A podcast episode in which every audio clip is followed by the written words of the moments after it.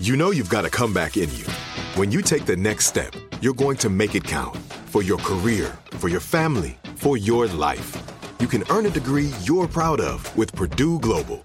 Purdue Global is backed by Purdue University, one of the nation's most respected and innovative public universities. This is your chance. This is your opportunity. This is your comeback. Purdue Global, Purdue's online university for working adults. Start your comeback today at purdueglobal.edu. Ready? Okay. Give me a beach. Beach! Give me great food. Tacos! Give me adventure. Hiking! Give me a date night. Sunset cruise! Give me some smiles. Cheese! Give me more beaches. Beaches! What's that spell? San Diego! If you're happy and you know it, San Diego is the place to show it. Book your trip at san diego.org. Funded in part with the City of San Diego Tourism Marketing District Assessment Funds. When you buy Kroger brand products, you feel like you're winning. That's because they offer proven quality at lower than low prices. In fact, we guarantee that you and your family will love how Kroger brand products taste, or you get your money back. So next time you're shopping for the family, look for delicious Kroger brand products because they'll make you all feel like you're winning. Shop now, in store, or online. Kroger, fresh for everyone. Hi, everyone. Sophia Bush here. Welcome to Work in Progress, where I talk to people who inspire me about how they got to where they are and where they think they're still going.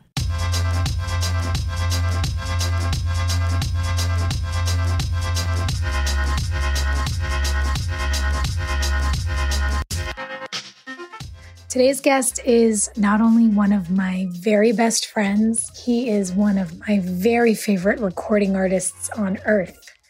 It's none other than the incredible Jack Garratt. He has a brand new album out now called Love, Death, and Dancing. And today we're going to talk about how he came to create both the album and the visual film that accompanies it, how and why he started making music in the first place, who some of his inspirations are, how he grew up, training his ear, the hiatus that he took from music to examine mental health, and how he prioritizes real, vulnerable, and substantive conversations around mental health today. There is so much to enjoy in this episode. See you on the other side.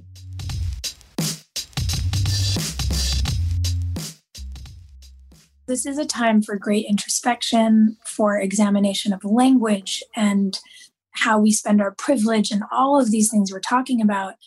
And and yet it's it's the both and. We do have to figure out how as individuals to find some purpose to take care of ourselves to mitigate you know the stress on mental health and and so on and so forth. So yep. what are you doing for you in the midst of widening your perspective you know are are you writing music do you find that you're playing more music are you are you having trouble focusing i mean where where where do you kind of find yourself now this this many weeks into this thing my my issue at the moment is I'm so deep in the world of promoting an album I'm finding it hard to mm. I'm finding it hard to like take stock of the rest of what I could be doing. Like so much of it I love my job. I love everything about my job. Like I, I love I love everything about my job so much so I am annoying to work with because I want to be involved with every part of what my job touches. Whether that's, you know, writing the song and then producing the song through mixing it and mastering it to how it's packaged, how it's marketed, the design of everything that goes around it. I I want to and should be, I believe, involved in every single moment of that of, of those decisions. Um and again, it uh, makes me annoying to work with because I am I'm very picky about about the things I like. I'm very good. I always say I'm very good at noticing what I don't like. I'm not very good at knowing what I do like until I see it. And but but that helps me make the right decisions. I think is if some if I'm presented with something, I can go. I don't like this. I don't like this. I don't like this the rest of it is great. So let's keep that and let's change the other bits. So you know, I've got to be better at, uh, at, doing that because that makes me a pain to work with. But but what it's leading to me to is this: is my brain is so enwrapped in that way of thinking, it's finding it hard to it's finding it hard to create. Yeah, I think I mean like I've been desperate to get up into this room. This is like where I am right now. Is I'm in my studio at home, which is just a bedroom at the top of my this house I'm renting in London, and I've got all of my toys in there. And if you know, I don't know if anyone who's listening has seen any of the like shows or streams I've been doing. It's it's the room in which I sit uh, in, in, those is exactly where I am right now. So I'm surrounded by toys and things that make noise, and I find it hard to at the moment I find it hard to ride the wave that will get me to the shore of an idea. Like it's it's it's kind of tough because I'm on one hand thinking about promoting a record, so I'm in quite like a a clinical way of thinking. And I'm thinking about, you know, promotional things, but then at the same time, I'm also performing these songs for radio shows and, you know, uh, um, tuning into Facebook streams for, like I already said, like radio stations in America, and uh, at the same time, I'm doing phone interviews and all that kind of stuff. I'm in, I'm in like, I'm in, I'm in business mode, and I really enjoy that because I only get to do it when I'm putting an album out or when I'm putting new music out and I thrive in this place. I enjoy this place. I get to be a version of myself that I find quite interesting because it's so not like who I am usually. Mm-hmm. I get to use all the decisiveness that I'm usually so bad at doing. I'm I'm my harshest critic and I'm the worst person to make a decision about anything because I overthink. When I'm in this mode, that guy just disappears.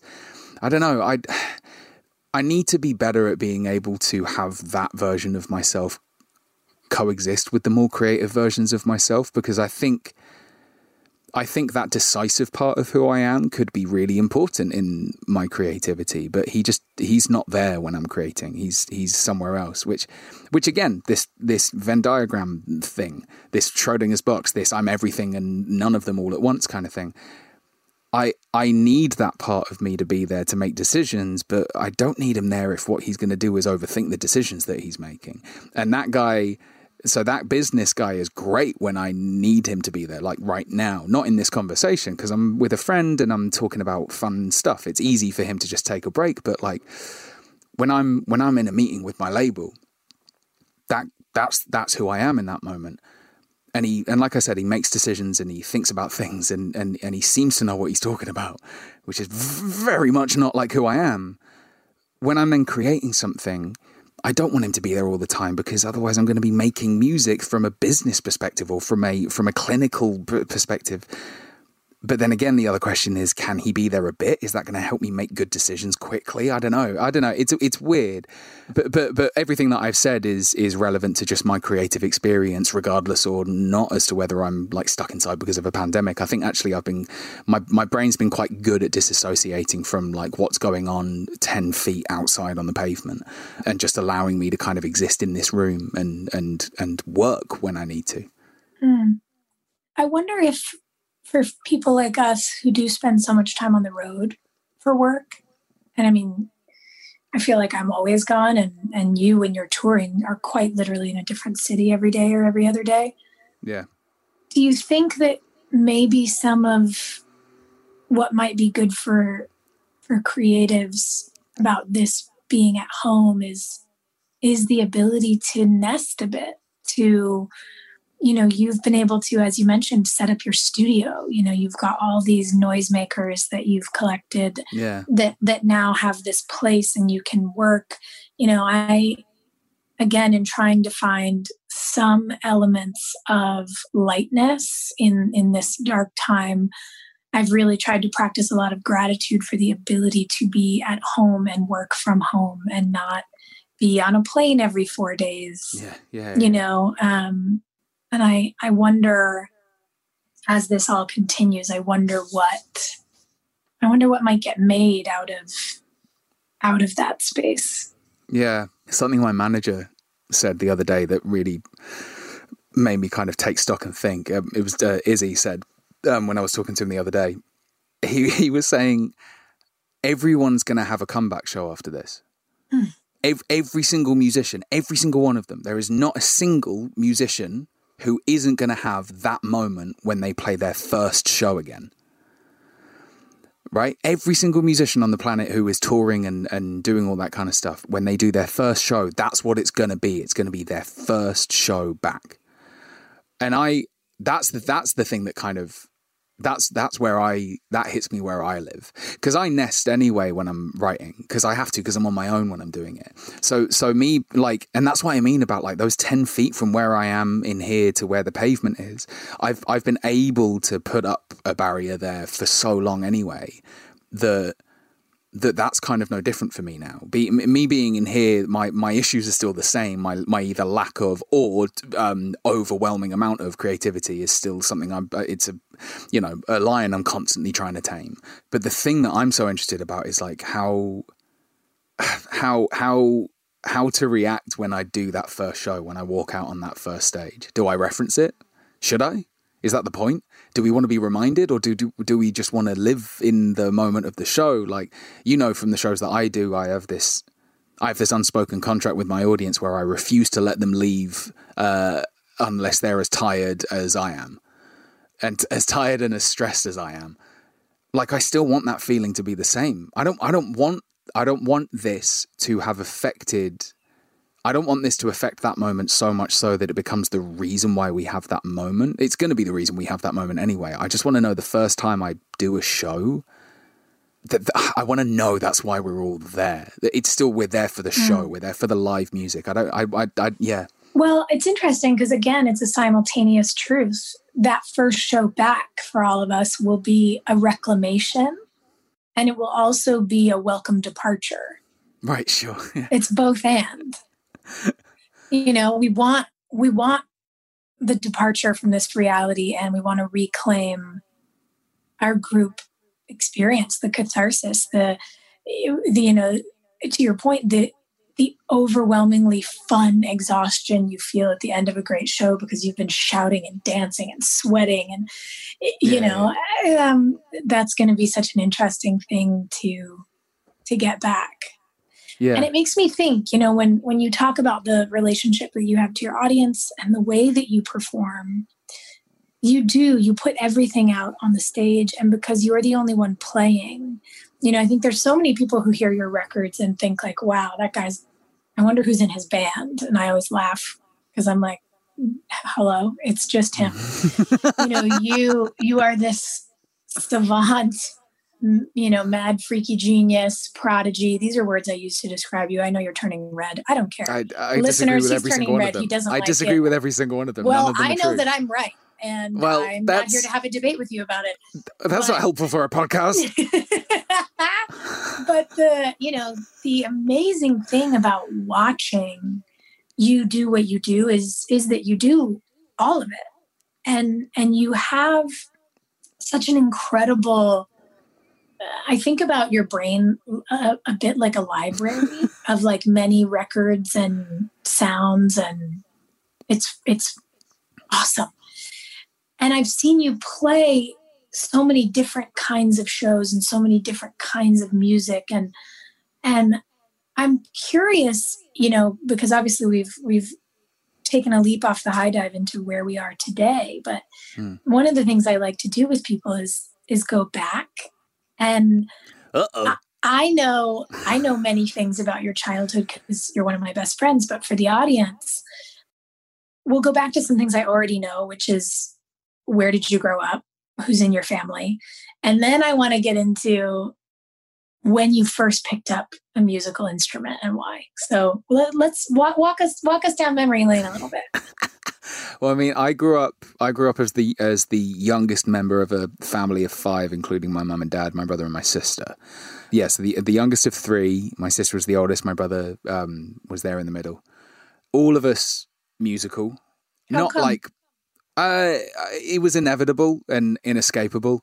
Um, my my mum uh, my mum was a firm believer that the a firm believer that we all should and must take piano lessons when we were kids, which we all did.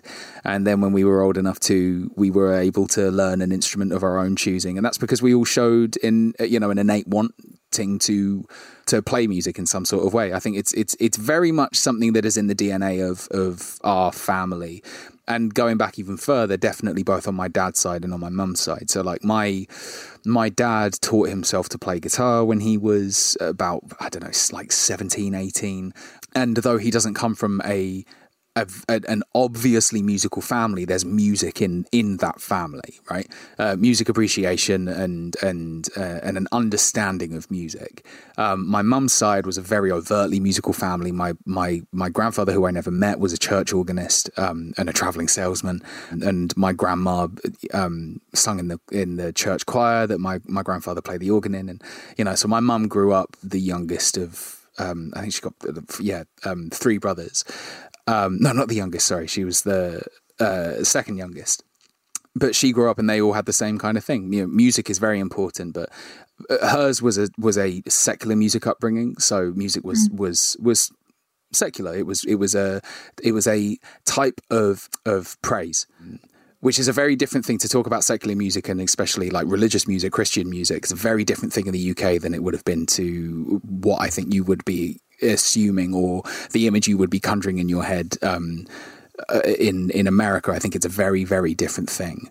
Like for example, like I said, my my grandfather was like the church organist of the local parish, and you know all of those words when I say them with a, a little bit of British uh, in my voice, uh, kind of paints the picture a little bit more. Um, you know, think cobbled streets and uh, mown grass and I, I, mean gas lights, but she's not that old. But the, the but like but but but the point being is that like music is in the in in my blood. It absolutely is. Um, and when I was a kid, uh, like I said, my my mum, as she did my brother and my sister, I had to get piano lessons. I mm. hated them. I didn't enjoy my piano lessons because my piano teacher my piano teacher forced me, as any good piano teacher should do, forced me to um, learn the pieces that we were playing by using my eyes and my hands, whereas I just wanted to use my ears all the time. So the mm. beginning of the, the beginning of a piece that we would spend the next few weeks learning, she would play it for me my ears would remember everything that she played, and I would sit down and I would start to find the notes rather than read the music. I would just let my fingers tinkle around the keyboard until I found the notes of the piece that she just played to me. And that's not what that's not what piano playing is. That's just you know that's guesswork essentially. But but my ears were desperate to do that. They were trying to figure figure music out. They were trying to find a way to get my you know my ears were trying to find a way to get my brain to talk to my hands. And what my piano teacher did is she would put um, books over my hands so I couldn't look at them. So I had to look at the music instead of looking at my hands and trying to guess the notes and all that kind of stuff. And I hated it because I was like, this is just easier if you just if you just took the book away, I could learn this piece really quickly. But mm. that's not the point, you know, because so much of what my music upbringing has taught me is is an appreciation for the discipline of it and her doing that was encouraging me to be more of a disciplinarian on myself when it came to music. To not take the easy route, but to take the challenging route. Not because it's right, but because it's challenging. Um, obviously, my brain, my ears wanted the challenge of something, and she just offered it to me in a different way. But yeah, and then uh, when I was like eleven, I, I I picked up the trombone. That was the that was the second instrument I officially like got lessons in and started to play. But that whole time doing lessons in piano and trombone and stuff, I was uh, surrounded by music musical instruments at home and I just picked all of them up and tried to play all of them. Mm. Yeah. Why do you think you went for the trombone second? Because it was abrasive and loud and funny to look at. Literally, that's the reason. I like really? we got yeah my so it was it, so that was the whole point is it was all it was it was around that age. It was always like 10 or 11 we could then choose to play our own uh, choose to play our own instrument choose another instrument to learn how to play to get like lessons in. So my brother sorry my, my sister who was the eldest uh, chose the flute. My brother chose the cello. I chose the trombone. I mean for any, I guess, like for any music nerds, I'm absolutely a, a, brass ensemble member. Like, if you were to just look at me and you know anything about my personality, I, I suit the brass very well. It was either going to be brass or percussion.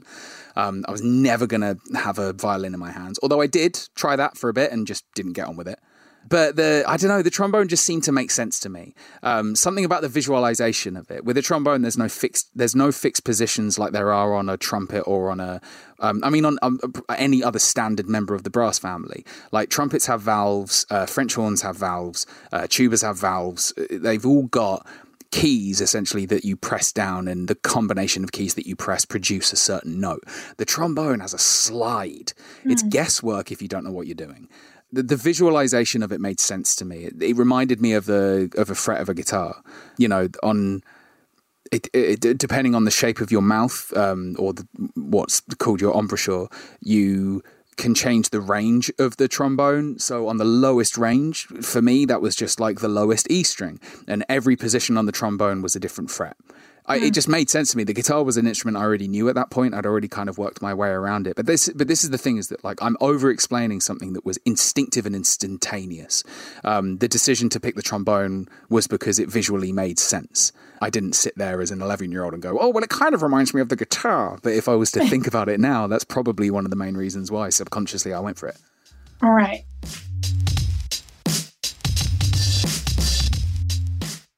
Okay, smart. So you you started on the piano, you picked up the guitar on your mm-hmm. own. Yes, uh, yes. Got quite good at that, and then used your second, the, the, the blessing of your second allocation. lesson yeah. allocation. got it, got it, got it. Love Prize. that. Love an allocation. Yeah. So, yeah, knowing some of your musical taste in the way that I do, I'm curious. Do you also think the trombone? I understand how it technically made sense to you, in in the way that in hindsight you realize that it felt similar to the guitar. But do you think that you also loved it that, that you love brass because of the music you grew up listening to? I think there was something in that as well. I i I, I, I, I, can I can respond to that by saying that like what every instrument I learned taught me to do was it learnt me to think it sorry it learnt me. It taught me to think about music from a different perspective every single time. So you know the the the job of a brass player no matter what a band or orchestra or ensemble they're in is different to that of any other instrument. And it's the same with the guitar it's the same with the piano. You know, I, I never, for example, when I, I taught myself to play the guitar because we had guitars around the house and I, and I saw people playing the guitar and my brain went, that makes sense. Pick it up, pretend like you know what you're doing the rest will come. And that's that is essentially what happened but like for me there's a huge difference as there should be between the bass guitar and an electric guitar as much as there's a difference between the electric guitar and an acoustic guitar. They're all they're all entirely different instruments. They're not the same thing just because they are shaped the same or the the science of them is similar and and and I I don't think I ever really encouraged myself to think like that. I think I just always did think like that. I I taught myself to play instruments, like I said, by literally mirroring or mimicking that of people who played those instruments first. So I taught myself to play guitar by watching videos of Stevie Ray Vaughan, who is, in my opinion, the greatest guitarist that ever lived, who died tragically too young in a helicopter crash a couple of years before I was born, in I think eighty nine or ninety, and the, he he played the guitar like no one else I'd ever seen. Like no one else I'd ever seen. My dad had an old video, a, VHS video um, for you kids out there. Uh, uh he had a VHS of a, a really like a really famous show of Steve Ray Vaughan's. It's called Steve Ray Vaughan Live at the El Mocambo Theatre, and this is like widely regarded as one of the one of the pinnacle examples of how to play the blues guitar. Like I, Stevie might have been 25, 26 in this video. Here is this essentially this kid playing the blues and not slow blues, not like like not Delta blues, like playing Texas rock blues, like like no one had ever played it before, and it would, like I said, it's widely renowned as being one of the greatest examples of guitar playing and blues playing in in in musical history. For the band that were playing with him that night, they've been quoted as saying that was just another show for him. That's just that's the level at which he played always. Mm. I don't know. I think when I was a kid, I was so infatuated with these stories and with the with with the different characters that you could be behind an instrument. That seemed to be the thing that drove me the most. No two instruments are the same and and you mm. shouldn't be the same if you're playing a different instrument. I think I think that makes sense. Mm. I also don't remember what your question was. Well, and maybe that's why. that's the whole point. It's just yeah. we go where we go. maybe that's also why you love every piece of the puzzle of your music in the way you do, and you play them right, all because every about, yeah. piece is is a piece of you. It's you yeah. you you paint the whole picture yeah. which is very interesting. So I, I, am curious so you grew up listening to stevie ray vaughan and and who else? What do you think now when you look back at your childhood what are the bands that come to mind or, or well, the songs yeah. that jump out? Yeah. Well that, i mean I I always go back to um i mean St- like stevie wonder taught me how to write songs. Um obviously he didn't know that's what he was doing but he taught me he taught me how to write songs. Yeah i i mean music was evidently everywhere in the house but it wasn't always being played. You know like we we weren't the kind of musical house where there was constantly music on the on the on the radio or my dad wasn't always playing CDs but but, but he usually was. But silence was just as important and discovery was just as important. Like my mum and dad never sat me down like dad never sat me down and went boy I'm going to play you Steve Ray Vaughan and you're going to like him. Like my dad just my dad just played Steve Ray Vaughan and I saw the absolute adoration in his eyes and it made me want to it made me want to love the thing my dad loved. It was just mm. then very easy to love it because it was incredible. And it's the same with like my mum who would play Stevie Wonder on the piano and we would listen to songs in the key of life. And that's that's an incredibly it's an like Songs in the Key of Life was one of the first albums I heard that changed my perception of what pop music could be, right? Here's this album. When I listened to it, I was a child. But here's this album that is politically charged, um, socially charged, economically charged, and it's and it's it's a hit factory, right? Here's here is here is a here's a double LP by one of the one of the most undeniably brilliant musicians. Um, but like, but his his his yeah, here's a double LP of of of of the purest just enjoyment on on record. I can't get over how good that album is. And I was and I was a kid and I remember listening to it and I remember obviously not understanding what I was listening to but just knowing that what I was listening to was irrefutably good. I didn't have I didn't have the I didn't have the context of what great was at the age that I listened to it. I must have been six, I don't know, younger than that even. But like I just knew it was I knew it was good. I knew the melodies immediately.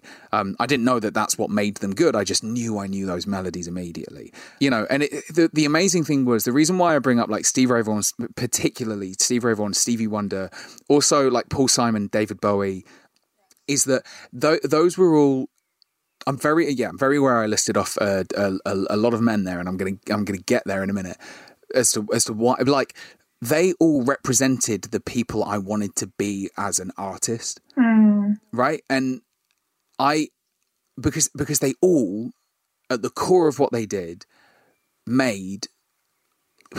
I'm going to use this term pop music. Steve Ray Vaughan played the blues when pop was when when the blues was popular and it was charting, right? Stevie Wonder made funk and soul music. He didn't make pop music, but it but it chart like it was popular enough that it made turned him into a a, a global sensation. Right? Well, you you're meaning pop as in the most popular of its era, not pop music like that we understand pop to be today.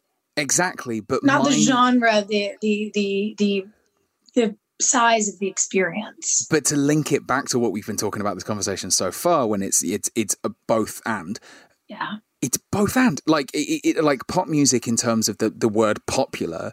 It, it, it unquestionably is like uh, David Bowie's album "Let's Dance" was was was panned when it came out because it was so obviously a pop record, and critics were like, "Well, like what's David Bowie doing?"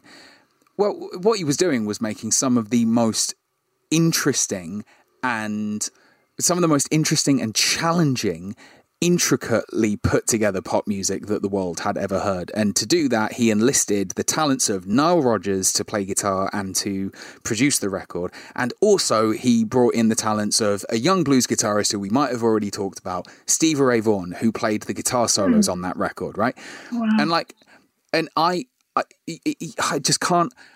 I could never go back and, and, and look at any of the re- reviews for that record. A because it's not helpful and no one remembers the reviews. Everyone remembers the album, but uh, but there would be no need to, no point to, because I understand why it was panned, because it was easy to pan it but it's it, it's way more difficult and it's way more interesting to appreciate it for its nuances and for its intricacies. Mm. And all of the artists that I've listed did that. What they then enabled me to do was when I was in a a, a, a huge like discovery period of my young adolescence, like 13, 14, they opened the doors for me to then listen to a huge, wide, varying amount of styles and genres of music but they made me want to listen to people who made me feel the same way, which was, well, hang on, this is a hook but there's so much more to it. Like mm-hmm. Imogen Heap is a huge uh, Imogen Heap like taught me how to think about pop music in a way that I I still don't know if I'll ever be able to to think about music in the way that she did. When I first heard Hide and, Hide and Seek, which is a very popular song, it is it is it is so much more than that. I remember the first time I heard that song, absolutely it was because of that famous scene from the OC. But the first time that I heard Hide and Seek by Imogen Heap, I my heart broke. And I was mm-hmm. like I said 13, 14 maybe when I heard that song for the first time. I I did not know and no, probably a bit older. But anyway, I didn't know how to I just didn't know how to fathom I I could not understand someone could think about that as an idea. It's such mm. a simple melody, it's such a simple hook, but the production of it, the science behind it, the techno, the, um, I'm speechless. I'm still flummoxed by how brilliant that song is. Everything about it, right? Every layer of that song is brilliant. Her performance, her writing, the production, the mix of it, the master of it, its placement on her album, everything about that is so well thought. And I don't know. I just think every artist I've ever looked up to and wanted to be similar to, I think has looked at music in the same way that I found myself doing it, which was if you think about, if you don't think about all the details, you're not servicing the song. Mm. And I just, that's just rung true with me ever since. Every musician I fall in love with, I hear the details in what they're doing. Um, whether it's Prince, whether it's uh, Ethan Gruska, whether it's um, uh, um, um, Saint Vincent, whether it's uh, like newer artists like uh, Lapsley, who I absolutely adore, whether it's Little Simz, who's another British artist who I absolutely adore, like people who just obviously care about the detail of the art that they make. Mm-hmm. Uh, that's what that's what lights my fire. That's what gets me going. Mm. So when do you think you realized music was the thing that you wanted to do? It wasn't just a hobby. It wasn't just in the house, but it was what you wanted to do with your life there's a strange difference there between I think when did when did I realize that it was what I had to do? Mm. Because because I think it was always what I was going to do. I went to uni to study teaching. Both my parents are teachers, or were at some point. My dad was a policeman for the majority of his career. My mum was a, a music teacher. So teaching is in my blood as much as music is. And I went to university to study uh, primary school education specializing in music. So I was, you know, essentially uh, sewing together a little safety net of, um, well, you know, if the music thing doesn't work out, I'll go and I'll teach primary school kids music. Um, I'd taken a gap year and I'd uh, been a teaching assistant at a primary school. I had the I, I had the experience and I knew it was something I could do. And then I went to uni to study how to do it. And the minute I started doing that, my entire body went, what are you doing? Like, why give yourself a safety net? And the argument, the ah. argument was always, well, you know, just in case it goes wrong. And the voice in my head that was screaming at me would go, why are you allowing it to go wrong? Why are you allowing yourself to need a safety net? Don't do this. Go. Go run, chase the thing that you want to do. Don't let yourself have an opportunity to fail. Don't even think about that. That's not that's not a factor. That's not gonna like that's not gonna happen. I remember after a term, I called up my sister and I said, I'm, I think I have to go home and tell mum and dad I can't do this. Uh, I, I'd, done, I'd done a term out of my first year. I said, I just can't, I can't do this. And it, it was, it, she was able to hear how serious I was. And I'm not usually like that with her and she was able to hear it and, and she was the one who kind of instilled the courage in me to go home and see my mum and dad and you know do the thing that neither my brother or sister had done. Because i've spent a lot of my childhood as well kind of feeling like i lived in their shadow um, for other reasons. But to know i had her support and to and to know i was you know i was going to do something that my mum and dad never experienced before, which was have one of their children come home from university and go, "This isn't for me. I think I need to go and do this other thing instead." And the the support that they showed me is still there to this day. They gave me, you know, mm. as any good parent should do, I think, in that situation, they gave me an ultimatum and they said, Yes, absolutely, do it. We'll support you as much as we can, but we need to see that this is going to work for you right? And I think dad said, I think dad gave me like six months. He was like, six months, you can stay at home. Absolutely. After that, you need to figure out what you're doing. And two months later, I moved into London. and was making music and um, making uh, earning a living. Um, I was earning a living um, making fake versions of songs that a advertising company couldn't pay the licenses for um, for their online adverts. Yep. No, I was everything that I disagree with in the music industry for about eight months because it paid so well. Yeah, but that's like so. There was never a point where I was like, I know I'm going to be a musician. I just there was more a point that was saying you don't want to do anything but that. Mm.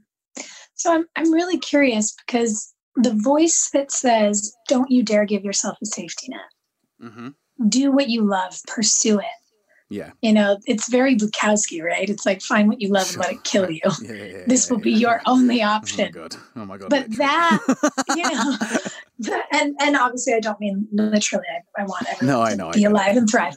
But that voice strikes me as determined, as confident. And one of the things that I'm so deeply grateful for about our friendship, and the list is very long, is that you and I, as artists and sensitive people, have a real ability to rest in our friendship and talk about our anxiety.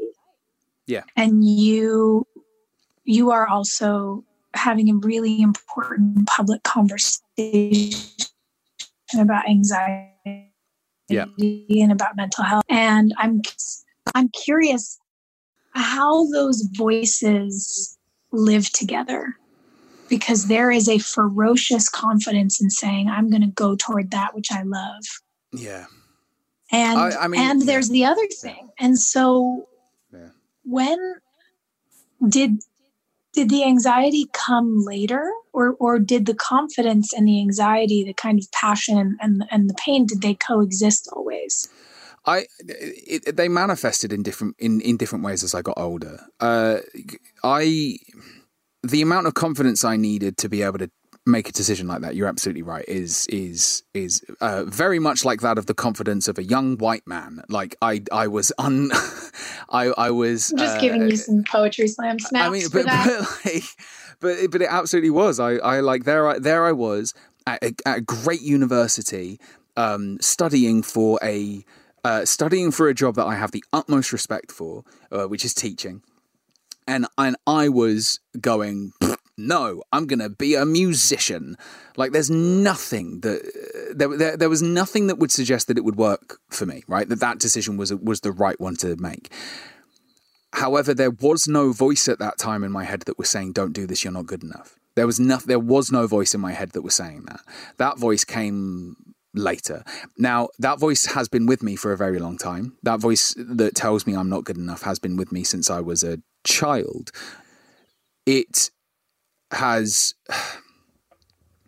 it has found its way into the forefront of my decision making as I've turned into an adult and also as I have started to have my decisions be be dissected in front of me in real time.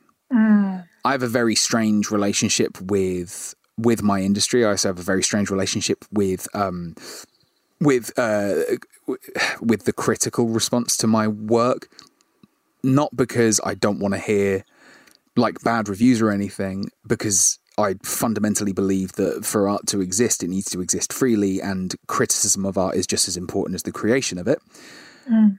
The problem that I went through is I, I was under a certain level of scrutiny that I think stunted certain parts of my growth, not only as a musician and as an artist, but also as a man. So that voice definitely came later. But it was you know, as we've been talking about this whole time, it's always been there with me. Like it, it, it, it both came suddenly and had been gradually growing over time. I, I grew up in a house that was very. I, I, I have no, I have no obvious memory of ever being told not to express my emotions. You know, I don't think I don't think I was ever explicitly encouraged to either. But there's been there was no point in my childhood, for example, where I feel like my emotional my emotional growth my my emotional growth was stunted by you know my family or anything like that. I I came from a place where discussion and debate was important, and we all talked a lot. So I know I always had the freedom to feel, which also makes me take more seriously the way that I feel now because it wasn't the hate I I have for myself hasn't come from um, tragedy. It's been in me for a long time. and it's and it's grown and I've allowed it to and I fed it, you know. But that's really it is really interesting to think about it like that because I've never actually thought about it like that before. I get asked a lot similar questions like that about whether you know my anxieties did they come with the career or what triggers them?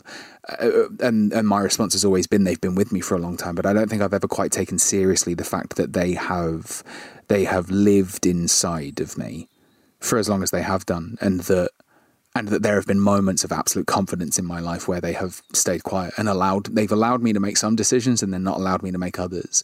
Um, but but they do they that voice is louder as i'm getting older like much louder hmm. do you find then that music is a way for you to exercise those demons a bit to to to quite literally let those feelings out of your body you know or or does creating and making something also just happen alongside the feelings is it a is it a processing mechanism or something else i honestly don't know mm. i i honest i honestly don't know i I really don't know. I, I, uh, I've been, I've been, I've been chal- uh, words right. I've been, but I've been, I've been challenging this part of myself quite, um, uh, quite arrogantly over the last like year, and and really trying to look at myself in that sort of a way. Why um, do you um, call that arrogant? Well, because because a I'm doing it for me, and and and I'm not doing it for anyone else but also I'm I'm I'm doing it possibly in spite of I'm possibly doing it in spite of myself. I don't know. It's it's a very I think self criticism is so important. I think I think self awareness is so important. It's something I take quite a lot of pride in actually, is being mm. like a, a self aware person. And something that other people have complimented me for. Like I remember being in in, in meetings with my um being in, in meetings with like the the head of uh, my record label or the, the record label I'm signed with in America, the I'm signed to Island in, in America, and the, the head of Island in, in the US is a, is a guy called um, Darcus, and I've known him for years. He signed me in the UK, and then he moved to head up um, the US office of the same record label, and then he signed me out there as well. But I remember when I went to, out, out to America last year to meet him um, and just like catch up with him and stuff. He he point blank says it to me. There is there is no one in the industry. There's no one. There's no other artist that he knows who is as self aware as I am, and he knows a lot of people. And I take it as a compliment. I think it's such a necessary part of my creativity. But what it what it does allow me to do is it it allows me too much space to be it allows too much freedom to that part of me which is something i try and disassociate from by you know giving it giving it um, the sort of terminology as in to reference it as another person or another part of me. Like I give it a lot of power. I hand over a lot of power to it. I think the reason I call it arrogant is because I know I'm giving it that power and then I'm also choosing to fight that power. It's but it's my decision. I'm the one who's doing it. No one else is doing it. I mean, sure. but it's also part of you. It's also part of your brain chemistry. It's it's part of your neurological wiring. It's part of your humanity and and i would wager that being self-aware being being sensitive means you you're sensitive to a lot of things and if you're self-aware then you understand what you're sensitive to in yourself and and i think there's a lot of people who don't do the work there who then are moving around in the world like battering rams you know people who have experienced a lot of pain and haven't done the work to get clear on it or process it, who then are just putting that pain onto other people. You know, there's there's a lot of, I think, negative risk to not looking inward. So I don't know. I I love people who are willing to do it and and who do it courageously and honestly. I I was asked by someone that I love a lot recently. We were having a big sort of shocker, deep esoteric conversation about life. Weird. Well, with Sophia Bush? Uh, I have no, no, idea. Not we, possibly. I mean, we've never done that. Uh, couldn't, couldn't possibly. Um, and I was asked we were talking about it was like a two-sided question, one of those school of life things, and it was um, what's the worst thing that's ever been done to you, and what's the worst thing you've ever done? And is that like, like, is that like would would you rather fight uh what is it one giant horse sized duck or a hundred duck sized horses? Exactly. It's not, not it's like, not that kind of question. Different. I mean, I honestly I would just like to have a hundred duck sized horses. That would be my true. It would be my my little pony dream come true. But um, but the thing that I realized was the answer to the second part of the question was, look, there's some people who love me who would say I what worst thing? Like you're a great friend, you're a great ally. There's people who don't love me who'd probably list various things that that to them would answer the question. But what I realized was for me, the worst thing I've ever done is when as a coping mechanism for not quite knowing how to handle something that's happening that is not okay or as a people pleasing mechanism when I don't want to hurt someone's feelings by telling them what my truth is. Hmm. The worst thing I've ever done is when I've turned my back on myself, right. when I've known what I needed, when I've known what the right course of action is, even if it's going to be painful, and I haven't done it to try to keep the peace.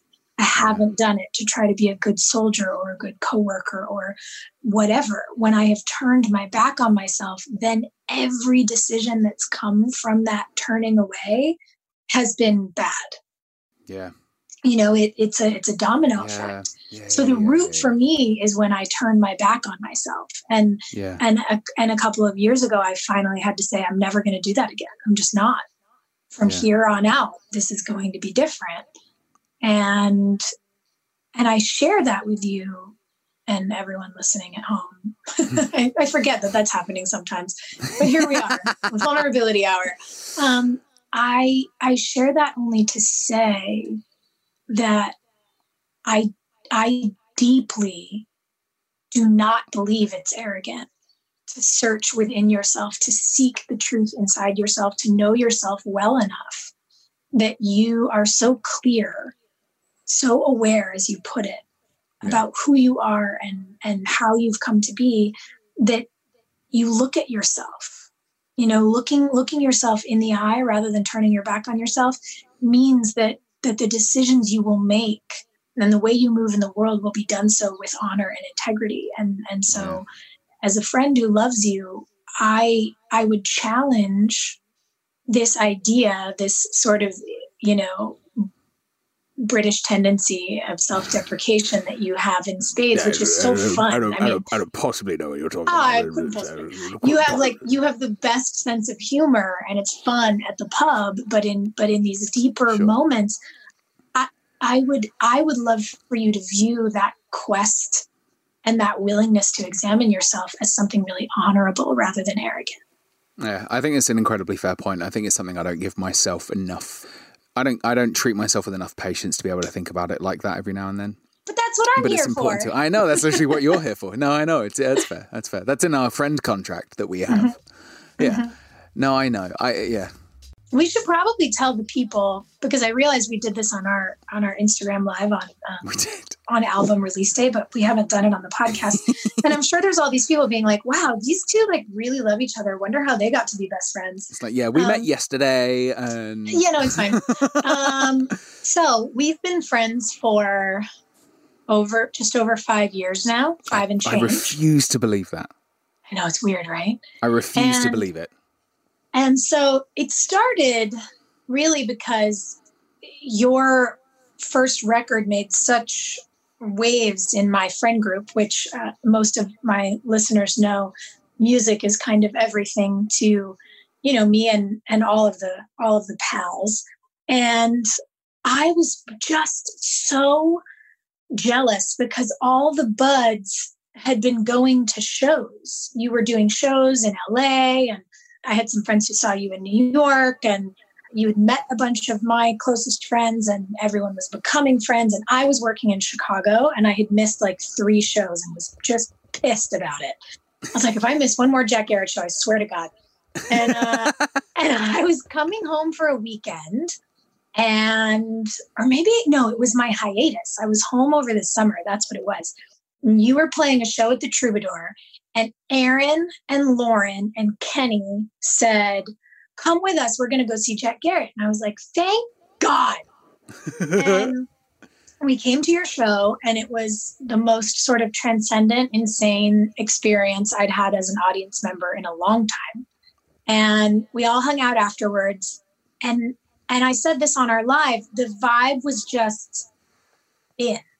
Like it, it kind of felt like we'd all known each other forever. And also yeah. you were so adored by by some of my best friends. So like my joke is always like, oh, you've been pre-screened. Like you're yeah. I know you're cool.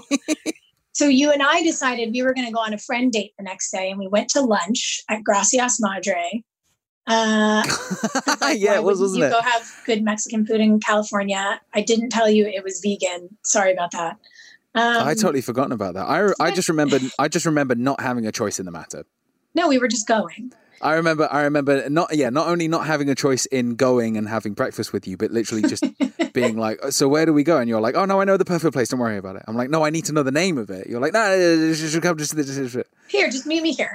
just meet me here. It's fine it'll be great and and yeah we just we had the best conversation that was so fun and i remember thinking my friends are smart they were right and also my hunch was right i love him and you were talking in a very funny manner you were talking uh, very much like two of my best friends who lived in chicago who became your close friends through our friendship. But my my friend Michael, who's married to this badass woman named Lydia, and he always used to say to people, "Yeah, you think I'm cool, but then you're going to meet my wife and just love her more."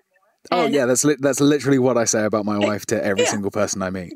That's what you love to say about Sarah. And so you yeah. were telling me you were like, "Oh well, you know, my girlfriend and I, she was your girlfriend at the time, we're moving back to Chicago, and uh, you know, she's from from not too far from there and she's got this job and, and we're going to move back there. And and yeah i mean we're friends but you'll meet sarah and then you'll love her more than me and you'll never talk to me again. And i was like i don't really think so.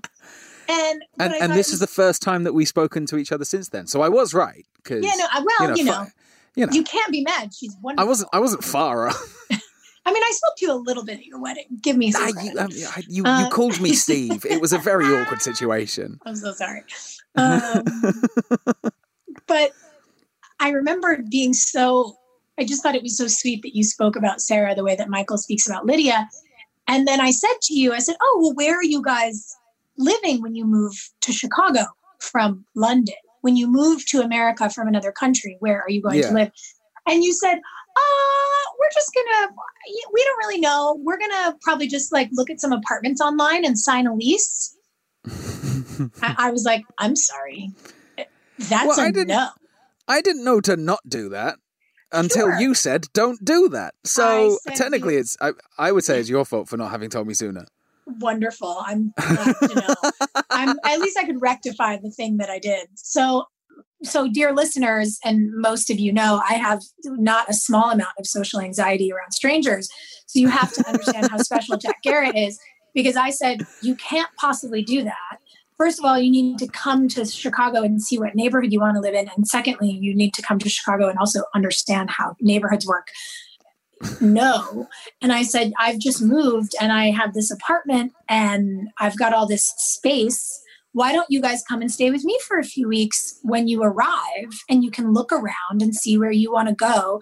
You have to go see these buildings in person. You can't sign a lease on the internet from a foreign country. And as you've said many a time, which honestly has been perfect. You said the very Jack thing, which you say, which is. I couldn't um, possibly. No, yeah. I wouldn't want to do that. I wouldn't want to. I wouldn't want to be. I wouldn't want to be a burden. Couldn't possibly. I said. I couldn't oh, but, possibly. But you could. It, it would be fine.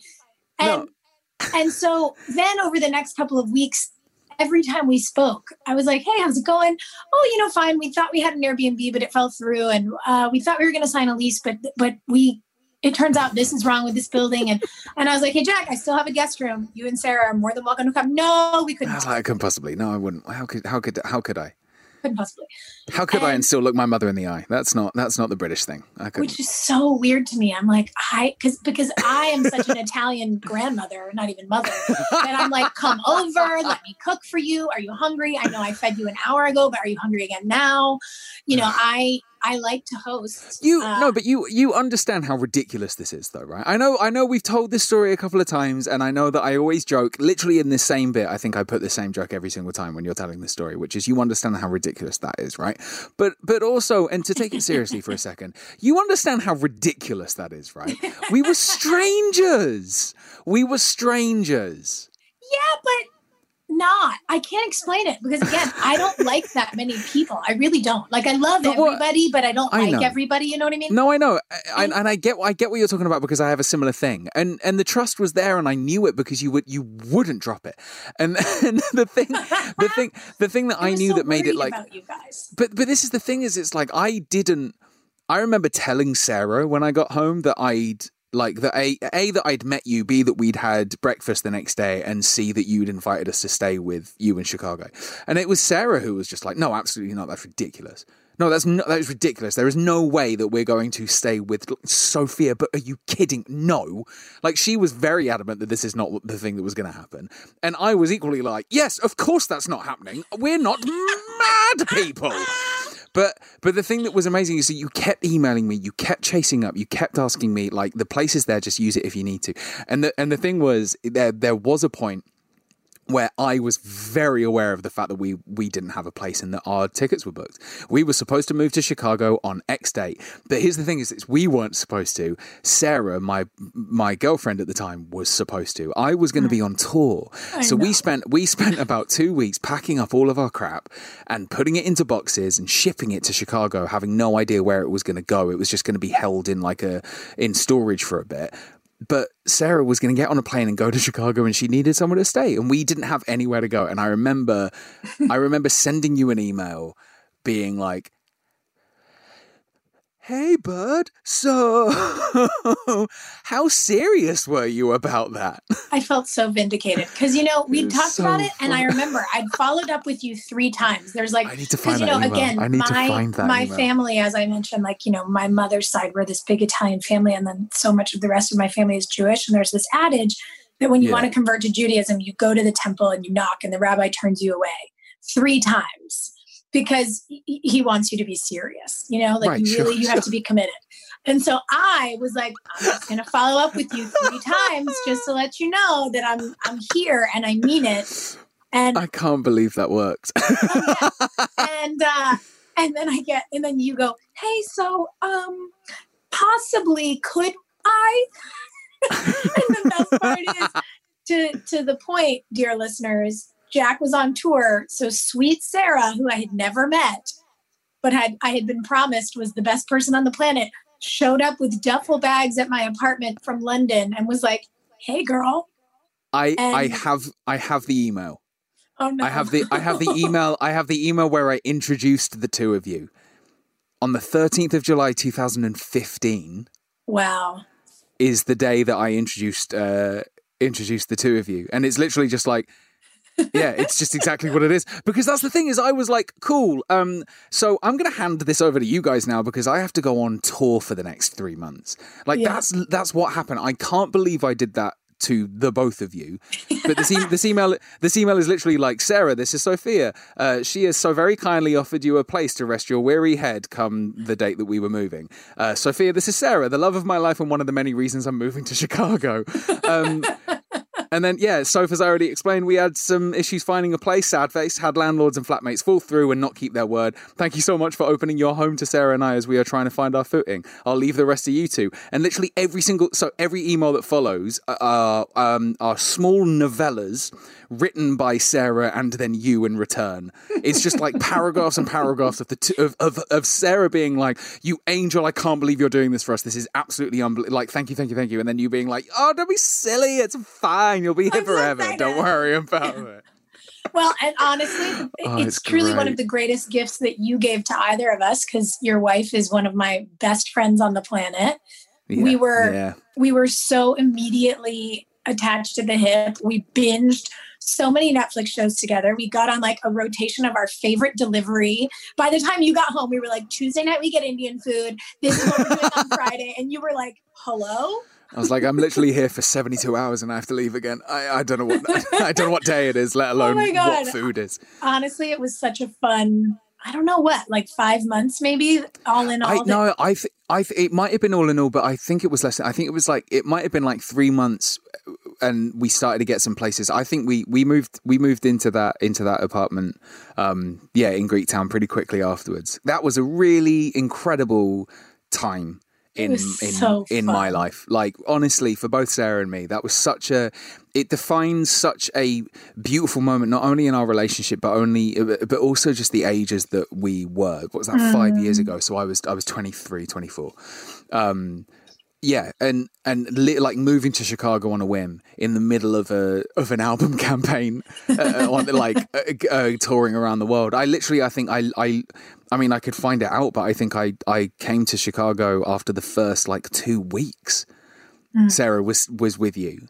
Um, yeah. And even then, I came on a Friday and I had to leave on a Sunday. Like mm. I was in and out, and you took such good care of us. And honestly forever forever indebted to the kindness that you showed us at that time because it was so so defining for us like that neighborhood in chicago living in america at that time everything about it i i look back on it with such fondness um yeah it, you know it was it was a time when I really started to shape who I've ended up becoming and who I am continuing to become as a as an adult man. Mm. Um, and I and I that's you know in part owe that to to your friendship and to finding you and that crew of people in LA who I miss dearly right now, but still talk to all the time and see every single time I'm back over there. Like, I don't know. I I I have found. I have found friendships really hard to navigate in my life. Really, really hard. I either mm. put too much trust or not enough into people who are either not willing to accept it or willing to accept it, and I just can't read it very well. Mm. And and the thing that the thing I find so baffling about um, being introduced to the group of to the group of friends that I, I now have, um, both in you know in America and in the UK and Europe and all around the world, is I have finally started to believe that that they like me. Mm-hmm. And I know we talk about this a lot, but mm-hmm. like the the level of imposter syndrome that I have felt my entire life with all of the friends that I've had, with the career that I have, with the way that I feel about myself, just mm. the, the the constant whisper that seems to to sit in the back of my mind that just says everything's better than you and you shouldn't be here. Like mm. it, it, constantly whispering that sort of mantra to me is obviously detrimental to my mental health and to the way that I feel about myself. But it's taken me five years and I can officially believe it when I say that, like, we're friends. That, mm. you know, that Sarah loves me. That, mm. um, that my, I'm trying to think of, like, you know, the people I've hurt in the past, uh, not only will they not hate me forever, but they probably forgot the thing that I'm still obsessing over now. Um, mm-hmm. They probably forgot about it two days after it happened. Like, I just, I, yeah, I'm incredibly thankful for that time. I'm incredibly thankful for the things that have happened to me since. Mm. It's weird being an adult. yeah, being an adult is weird. Yeah. And it it's kind of cyclically weird, right? You Yeah. Yeah. yeah. You learn a lesson, you have a growth spurt, and then the next one starts, and you're like, God, this is relentless. Well, because because because the lessons that you learn, they get hidden in new experiences. That's mm-hmm, the problem. Mm-hmm. Like that's the thing that I find so hard to to pinpoint is like I learned a pretty big lesson a few years ago with a with a really good friend of mine who I was working very closely with and and uh, through a story that I don't enjoy telling because I don't enjoy reliving it. I I I I, I lost a friend of mine because I was betrayed by them. And it's now and it stayed with me so so prominently that I just it, it created a, a, sense of paranoia in me that I'm just desperately looking to see it everywhere. Mm. And the time when I thought I'd finally gotten through it and I'd gotten through to the other side, I saw it starting to happen with a new friend. Like just this weird little moment where I suddenly it shot me back like four years because because the lessons the, the the lesson I learned was was was like specifically for that person in that time, and the lessons I'm going to learn in the future are, are, are the same but different. It's the Bucks. We're back to the Bucks. Like, yeah, I, I, I say it on my show, I, in the live show that I've been touring over the last few months. Obviously, I'm not touring at the moment, but hmm. um, that I also uh, um, uh, accidentally stole the title from you. my my my work in progress tour. I totally forgot. I remember you getting in touch, being like, "Oh my god, you call it work in progress? That's so great!" And I went, "Oh my god, I'm the worst friend in the world. How could I not have realized that you have a podcast that's titled the same thing?" But no, I went on a tour that I called that I called a work in progress tour. The whole point of it being, I was playing these songs before they were going to be released, uh, like months later, and and I said this every night that the thing I've learned about my emotional journey is it is cyclical. There are lessons I've learned in the past that I will learn again in the future because I'm going to continue to grow and I'm going to continue to need reminders of just how to behave as a human. I'm going to keep needing to check in with myself and that's you know it's that I'm speaking with self-awareness again. I'm doing the same thing. It's it's yeah, it's healthy and it's good in it's healthy and it's good within reason. Well, when we think back on lessons, there's one thing that really stands out to me, and I I just find it so interesting because again, what we perceive from the outside is so often not what's happening on the inside. Yeah. And not that long after we became roommates, um, in in 2016, you had a really crazy year. You know, your yeah you you won this insane award it's the the brits critics choice prize and yeah. you won the bbc sound, sound of, uh, yeah. of 2016 these were these were yeah they're pretty they're pretty prestigious things. can you explain to the audience what what those are so that we can then yeah. talk about how they felt well, to put it to put it into a context that is really that is, that is way simpler to understand. So, the Brits Critics' Choice Award and the BBC Sound Poll are two accolades that are handed out to. Uh, they're handed out to a uh, new artist, musician who's um, starting to, you know, do things in the history of those two awards, so I can, I can put it like this this explains it probably in the best and clearest and most concise way. In the history of those two awards being handed out, there are only, I think, four artists who have won both of them in the same year. Um, Adele won both of them in the same year. Uh, Sam Smith won both of them in the same year. Ellie Goulding won both of them in the same year. And I won both of them in the same year. Um, that puts yeah, I mean it it puts into context the the relevance of those awards when you say those four names and side by side. It all sorry four names, three names side by side. It also puts into context um, where I sit amongst that.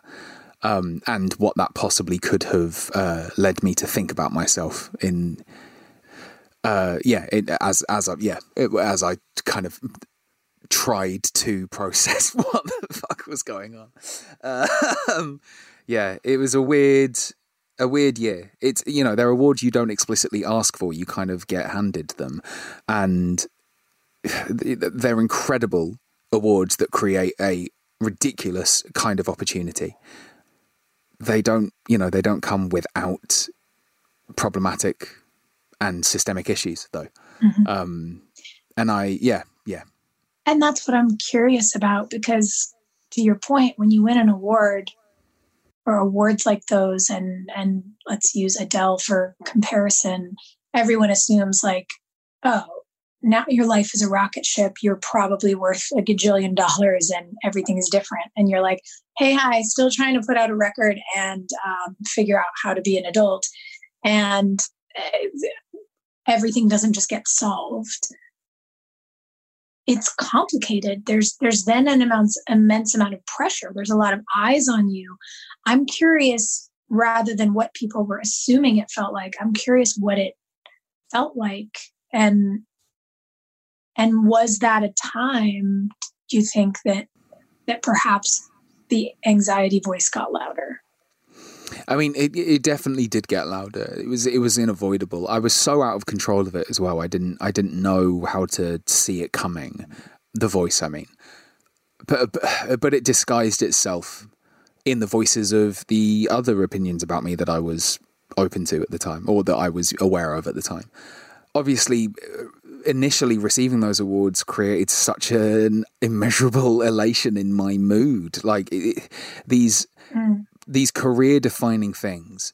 Um, I was aware that you know it, it didn't mean I could start it didn't mean I could start taking my foot off the gas. It meant I start I, I would have to put it down harder. I'd have to work harder to really prove myself as being mm. worthy of these awards. That's the other thing as well. Is those two awards are handed out to artists to be eligible for the Brits Critics' Choice, for example, at that time, I, I wasn't allowed to have released an album. So I, I mm. you know, and that's my biggest disagree with it. Uh, disagreement with it at the time was that it was an award that was awarding it was awarding potential rather than actually awarding anything, which mm. I hmm. found very conflicting, very confusing at the time. But you know, still incredibly thankful for it. Still had to go on TV and accept the thing and and and be very thankful for it. But I did have questions and issues, and I did not have at the time a immediate support structure in place to help support my my issues. Uh, mm. and and and my my questions. I, I didn't I I had a support team of people, but they were being kept at bay by the person I referenced earlier, someone who was very close to me, who who I ended up um, I ended up feeling very betrayed uh, betrayed by. The awards were presented as exactly what you said these surefire things you know put them into context with everyone else especially at a time when i was i was making music that people were finding hard to pigeonhole. So i ended up becoming the artist who was hard to pigeonhole. But you know mm-hmm. rather than rather that than than being you know uh, than being misgenred uh, as like an artist that I wasn't. I liked that it was a challenge to kind of explain the music that I made because on one hand it was pop, but on the other hand it was you know alternative R and B, but on the other hand it was you know bedroom producer music or. Um, mm. But then you know there's an unavoidable uh, songwriter, singer songwriter um, string to that bow. I I don't know. I liked watching people struggle to figure out what I was doing, and then these awards came along, and suddenly that was it. I was mm. the guy who won these awards. You know. And the the reason why I think me winning those awards at that time is is so fascinating is because the industry, especially in the UK at that time, was in disarray. Like the music industry was was was was so was so on the back foot about what was happening with streaming and what was happening with Spotify. It was it was not thinking about the future of music. It was it was trying to from what I experienced of it and from what I could see, it was trying to solidify like its future as a business rather than the future of it as like a creative thing. It, it mm. me being at that time a symbol of the future of the of the sound of music. Psh, no, that's not what like the industry as a whole was concerned about. It was concerned about keeping keeping the business afloat. So I don't know. And then on top of that, added to the fact that I was just making music that that that wasn't the sound of 2016. like there weren't people making the kinds of music that I was making. I don't think. Um, mm. uh, not not to then yeah not to imply that my music was better or worse. It was just different. I don't know. I just kind of I still have these questions today. The one thing that I've really learned and the one thing I've really kind of come to accept is is the questions are okay and I might have them forever. I don't think I'm going to get answers for them. I don't think anyone has the answers for them. Mm. I think yeah. I mean, I think that that's fair. I think that getting comfortable with certain questions is fair. And I also think that for so many of us, when you have these run ins occasionally with these big moments of success, when you're young and perhaps not fully ready, sometimes something gets in the way. Sometimes the conversation around streaming gets in the way. Sometimes, you know, I I signed this great big production deal and then the studio that i was supposed to be producing with went into a merger. Yeah. and they were like number crunching and firing executives for nine months while i was developing content. And i managed to actually develop a bunch of stuff i really love that i don't think i was actually ready to take out yet. Right. I made i made something that i really care about but i I was trying to I was trying to maintain a pace I was used to, which actually wasn't good for me. And I needed to slow down. And I think that whether it's your experience with the streaming timing or my experience with the timing of a corporate merger or whatever. Sometimes something forces you to slow down so you can look in. And I think for a lot of us who are used to overachieving and who are kind of obsessed with doing a lot, we have to be forced to slow down. Sure. And and I don't know, maybe that's me yeah. trying to put purpose on something where it doesn't exist, but I also am a pretty big believer in the fact that purpose is around and yeah. I I think that I think that there are these big indicators, you know, I and it's funny to like do prep work for an interview with one of your best friends, but I was I was really like I was so struck by around that time you, you, you told the BBC that when you put your first album out, you stopped dancing in public. That it yeah. something happened and you stopped feeling comfortable in your body. Well, yeah. And I, yeah. I think about that, if I may, as like almost a sign or an indicator that that there was something that you needed to look at or or process for yourself or some space that you required and i don't know sometimes the way that we get space is frustrating but it matters so i whether it's whether it's talking about a realization like that like how you've worked on that feeling or it's talking about the fact that while you were in this really up and down time you you recorded a whole album and then decided to scrap it. Like there there were things that were happening that you were working to understand. And i i wonder when you when you think about that recording and throwing an album away feeling disjointed with your own or disconnected to your own body how do you think about that now? You know what kind of a break did you need? What what do you understand about the lesson maybe in the timing in hindsight? In hindsight sorry excuse me. In hindsight the, the the issue that i had with with with something slowing me down at that early in my career, like for example, specifically those those awards, is I was just getting started. Like, and I think that's that's the thing that can that's that's the thing that I think confused me the most is I was just getting started and I was just about to really do something like to grow in a way that I don't know. It's it's it's it's um, it's dangerous to go back and think of it hypothetically simply because that timeline doesn't exist for me, you know. And to think about it in a way in that goes to the question, it goes back to the question you're proposing, is it's led me to a version of myself that I feel way more assured about. I don't, I don't know who I would have been if I had been unchallenged then. Not that I would have been completely unchallenged, because you know, um, you know, uh, uh, music uh, journalists and critics exist, and they're there to challenge work. That's the, the, you know, it's a huge part of what they do, and it's a hugely important part of of the music that gets made and released. But I was I was challenged by exactly what you're saying, like some sort of I don't know, like some sort of faithfulness, and it and it really hurt, and it really confused me, and it, it really destroyed my.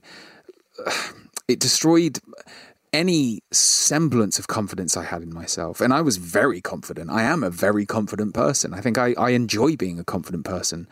It means that when I really love something that I've done, I really love it. And and that's such an amazing feeling to have as a as as someone who creates music from silence is to sit back and look at the space that you filled and to go that's worth being there. Like that truly that song is brilliant. And I think the thing that the thing that I've been able to really the thing I've been able to admire about myself is that I'm learning to engage with that part of myself more. And making this record, making this record was so fucking hard because I started it with no confidence. I started making this record with zero confidence. I was just bleeding songs and that was really hard to do because it meant every song that I made I thought was crap. I, uh, by that point, I'd already written those eight songs that I trashed. You know, I'd I'd already written the the bulk of an album. This would have been two years ago. I had I had about eight songs, and they were just they were garbage. I did not like them, and I and and I go I go back to them now. well, no, no, I know, but but yeah.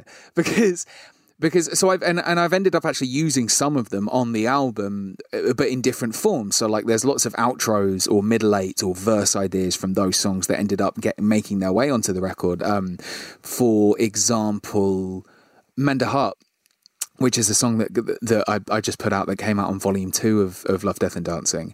The outro of Mend a Heart was from a song that I scrapped and I I needed an outro for that song, and my brain went literally just copy and paste that from from that place and it might work and i copied and pasted it and had to do some like magic edit bits and it just worked perfectly and i, I built on top of that so i so i know that like I know that there are cyclical versions of myself in the future and in the past that are constantly aiding the creativity of what I'm doing now.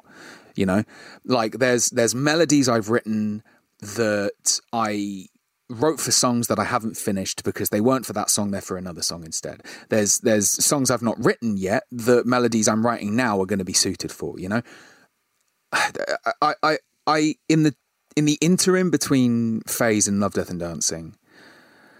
I, I, I, I disassembled myself because I needed to see what was what what felt broken. Something was broken, and I needed to go in and see what it was. And and and in disassembling myself, I, there wasn't an obvious crack anywhere. There were just old, weary parts. It, that's what made me was just like tiredness and and luggishness and and and and and and a and a an unwillingness to to work cohesively as like a finely tuned mechanism.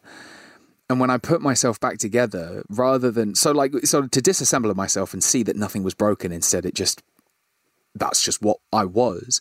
Like yeah, I could I shine some stuff and um uh, and oiled pieces and sure, but when I put myself together again, like there's no there was no certification there was no reason to believe that putting myself back together again was going to mean that I would then work fine. And what I ended up doing is I was building myself back up by going to therapy, by learning to talk to myself better, by doing um, by by doing research into my actual like mental health. That's I, I I thought I was building myself up together. What I was actually doing was breaking the parts you know like I, I disassembled this version of myself thought i was putting it back together again but actually i was just i was breaking the parts that were in front of me and that's that's when i that's when I wrote those songs. That that was me attempting to build myself up again, you know. And and there's and these songs that may get released at some point if I am able to uh, turn them into things I'm proud of. But like, they represent me trying so desperately to be someone I wasn't, which is someone who I was when I made Phase, and I was I was young and I was naive, and I could afford to make the mistakes that I made. I don't know why. In this interim period, I was so desperate to go back to that version of myself because it was the only certain version of myself that I could see. Mm. Because I couldn't see who I am now yet, you know, and and who I am now is is way stronger because who I am now is able to put my hand up and say I'm full of broken pieces. Mm-hmm you know and that's what i'm writing about. That's what i want to write about. That's the person i want to be. I want to admit to that and i want to know that those pieces are there. I don't want to try and fix them unless they need fixing.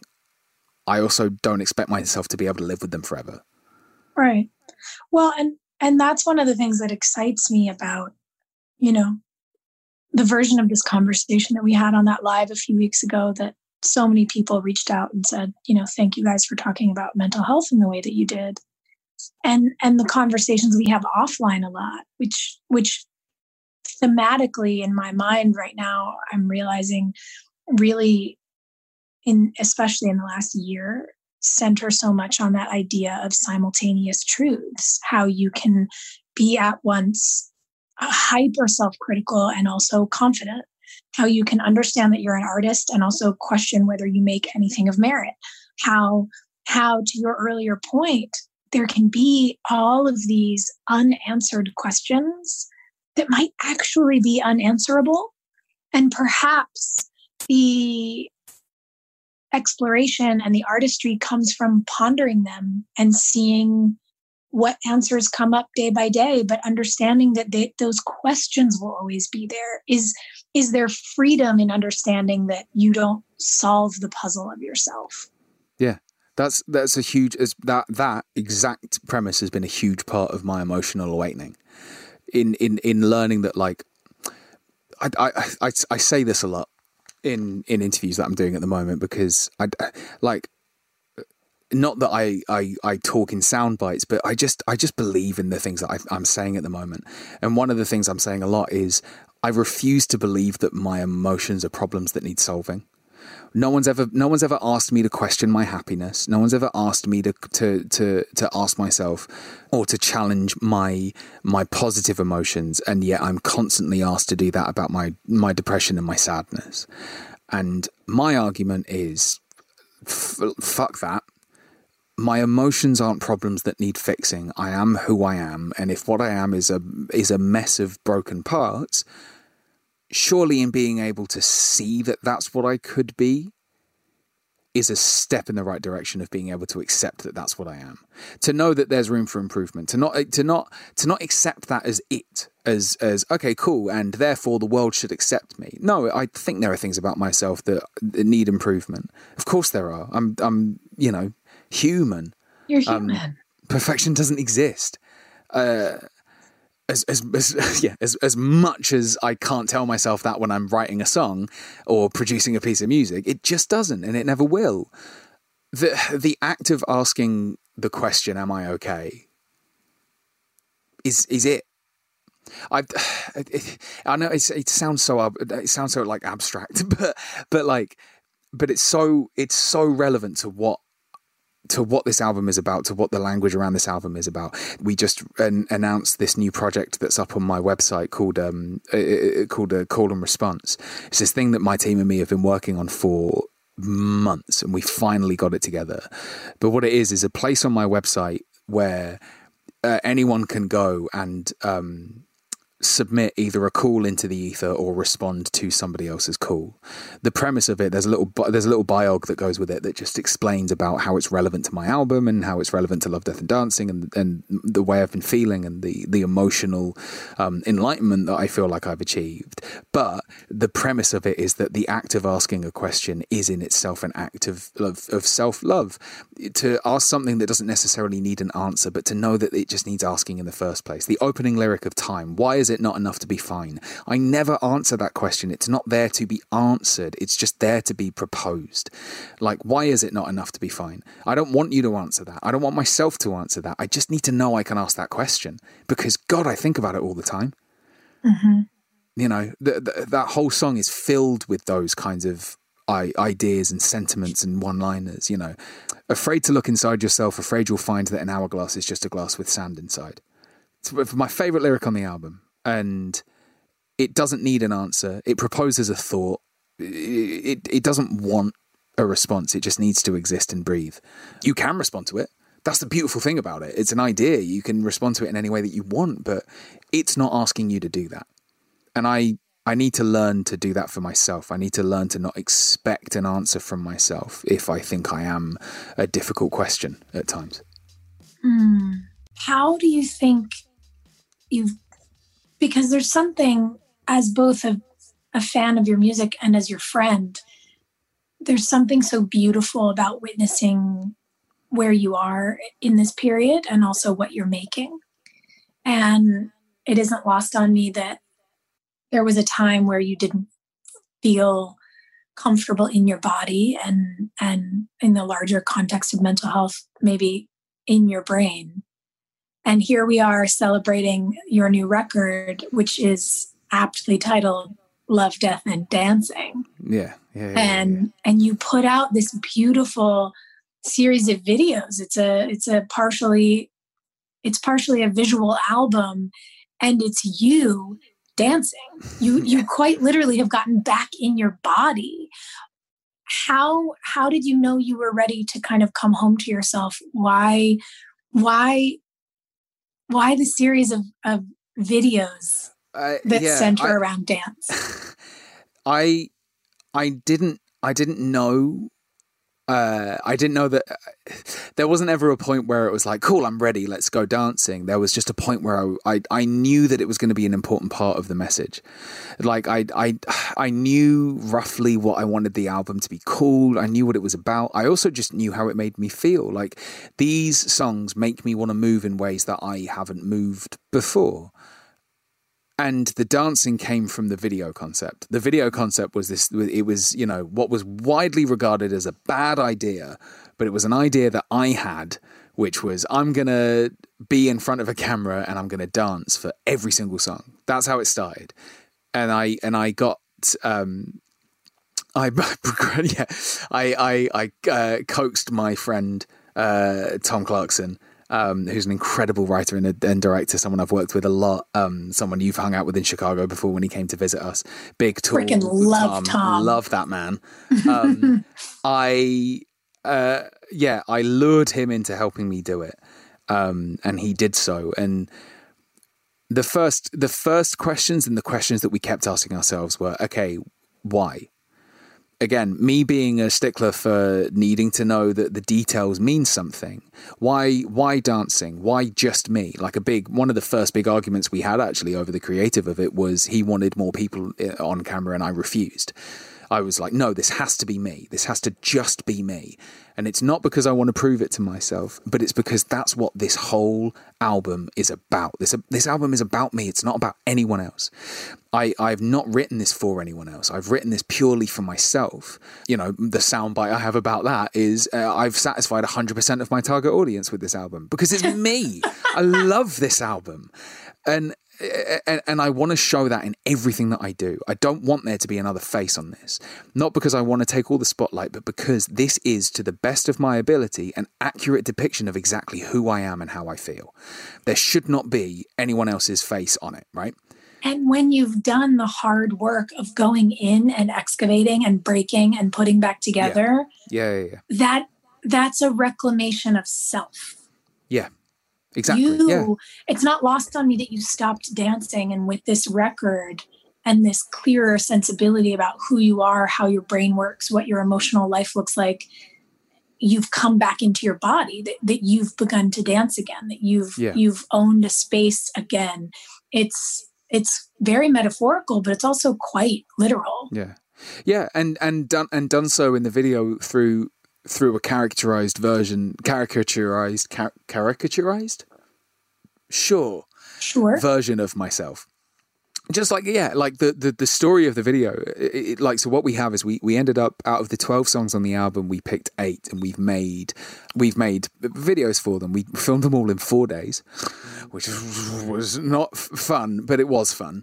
Um, and each video is me moving uh, and presenting the song in a different way.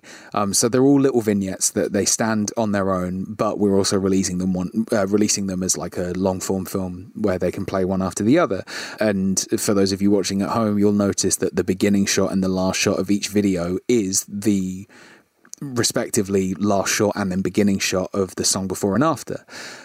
And uh, because the because the story that I was trying to create is one that also has found its way into the album, which is just my emotional journey. It's my story of the last few years.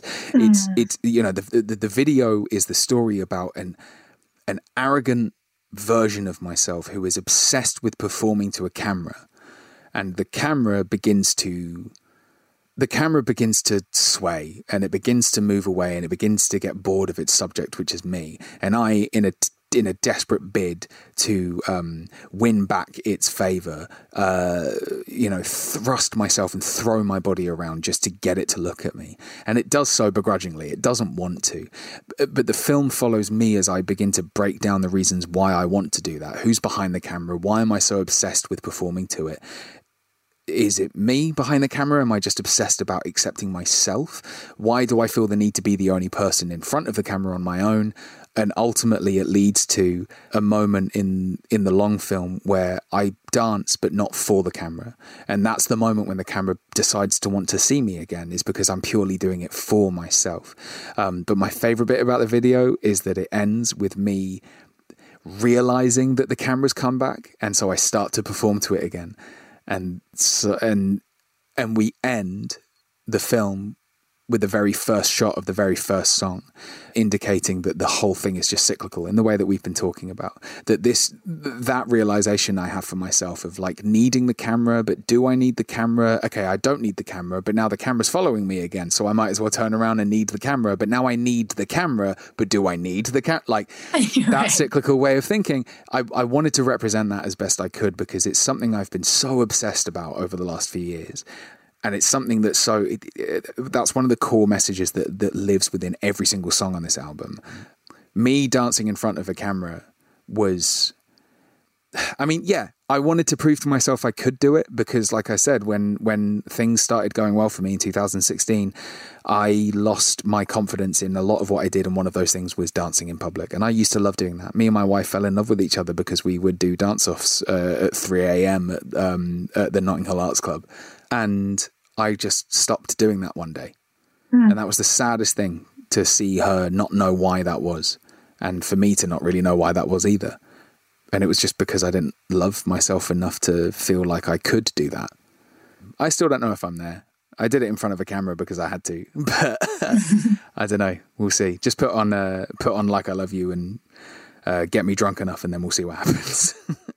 You know, I'm always down for the dance party. No, I know, but I I get it. It's it is an interesting thing because hearing you talk about that, I can trace when I've been going through something uncomfortable and kind of lost my will or or my ease mm. in movement like yeah. where suddenly I don't feel like I I don't feel like my body is mine anymore. Yeah. And and yeah, I've I've noticed it it forces you to get hypersensitive as well. Like you mm-hmm. notice the difference, and then suddenly you go, "Well, hang on, why is that there?" And it makes you hyper aware, hypersensitive of it, which then numbs you to more of it. It's so strange. It's such yeah. a weird thing. It is really interesting. How? Because obviously, there's there's an incredible amount of fodder for art in exploration of self in in really getting responsible with you know your mental health in in looking yourself in the eye in these ways that i think so many of us need to do. How does technology play a role in this stuff for you? Because i i think about how intensely tech has changed. I think about you know going back to the beginning of this conversation was talking about how we can stay in touch which we have through our whole friendship on on facetime. You know we can we can have this conversation in two different countries during a pandemic uh, and and look at each other the whole time, it's which insane, is so it? insane and cool. But I wonder, you know, I, I know you made phase on your MacBook using Logic, and and now we're getting to see these Instagram live shows and these Facebook live shows that you're doing, and we, we get to be in your studio with you, which has all the bells and whistles and gadgets. Yeah. What what is what is the role of of technology and how it's changing? How how is that working with your music and impacting what you're making? I think like technology in music has always been I, I mean